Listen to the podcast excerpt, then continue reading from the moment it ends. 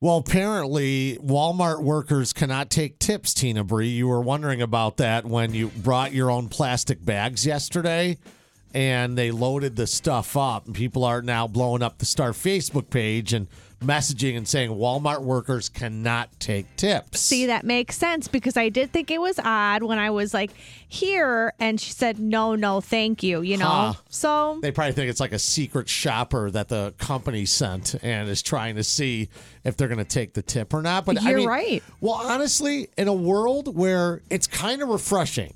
Yes. In a, in a world where everyone from the person that pours your coffee and spins the iPad and says, Do you want to leave a tip? Right. I mean, you can even leave a tip. I ordered out some food for me and my son the other night, some Chinese. Yeah. And ordering it online through their website. Yes. They ask if you want to leave a tip. oh, geez. So, and I know some of this is a holdover from the pandemic days where people were trying to be generous and help frontline Of course. you know, people that were working at restaurants.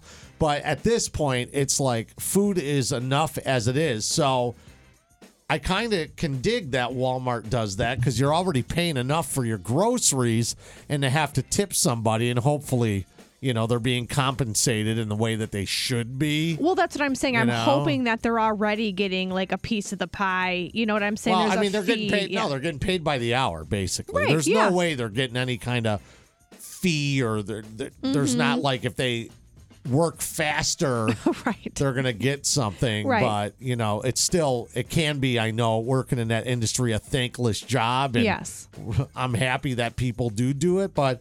The fact that you tried to give a tip and they turned it down is also kind of it, it's nice. It Like, was very nice. I was like, oh, Yeah. I was completely shocked. Yeah, and I know up in Woodstock they'll charge. They have a thing. I think it's like ten cents a plastic bag that they'll charge you. There is. You're right. And somebody I think said maybe Evanston. So that's up on the Star Facebook page.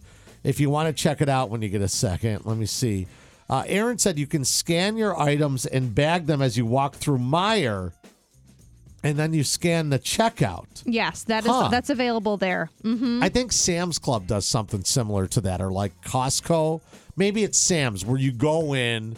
My friend Kim was telling me about Okay. that, where you can just go in, you put the stuff in your cart, scan it, Yes. and they probably like randomly check receipts as you leave and stuff. So they're making that process easier, but I don't think it gets more convenient than what you do is order the groceries to just be brought to your car. Yeah, I mean, and a lot of the things that I have on the app already are most likely things that I'm going to reorder. So it almost is like, hey, do you want to put all of these things back into your cart? that. You know, Mm-hmm. I gotta get into that seriously because I still walk through the store.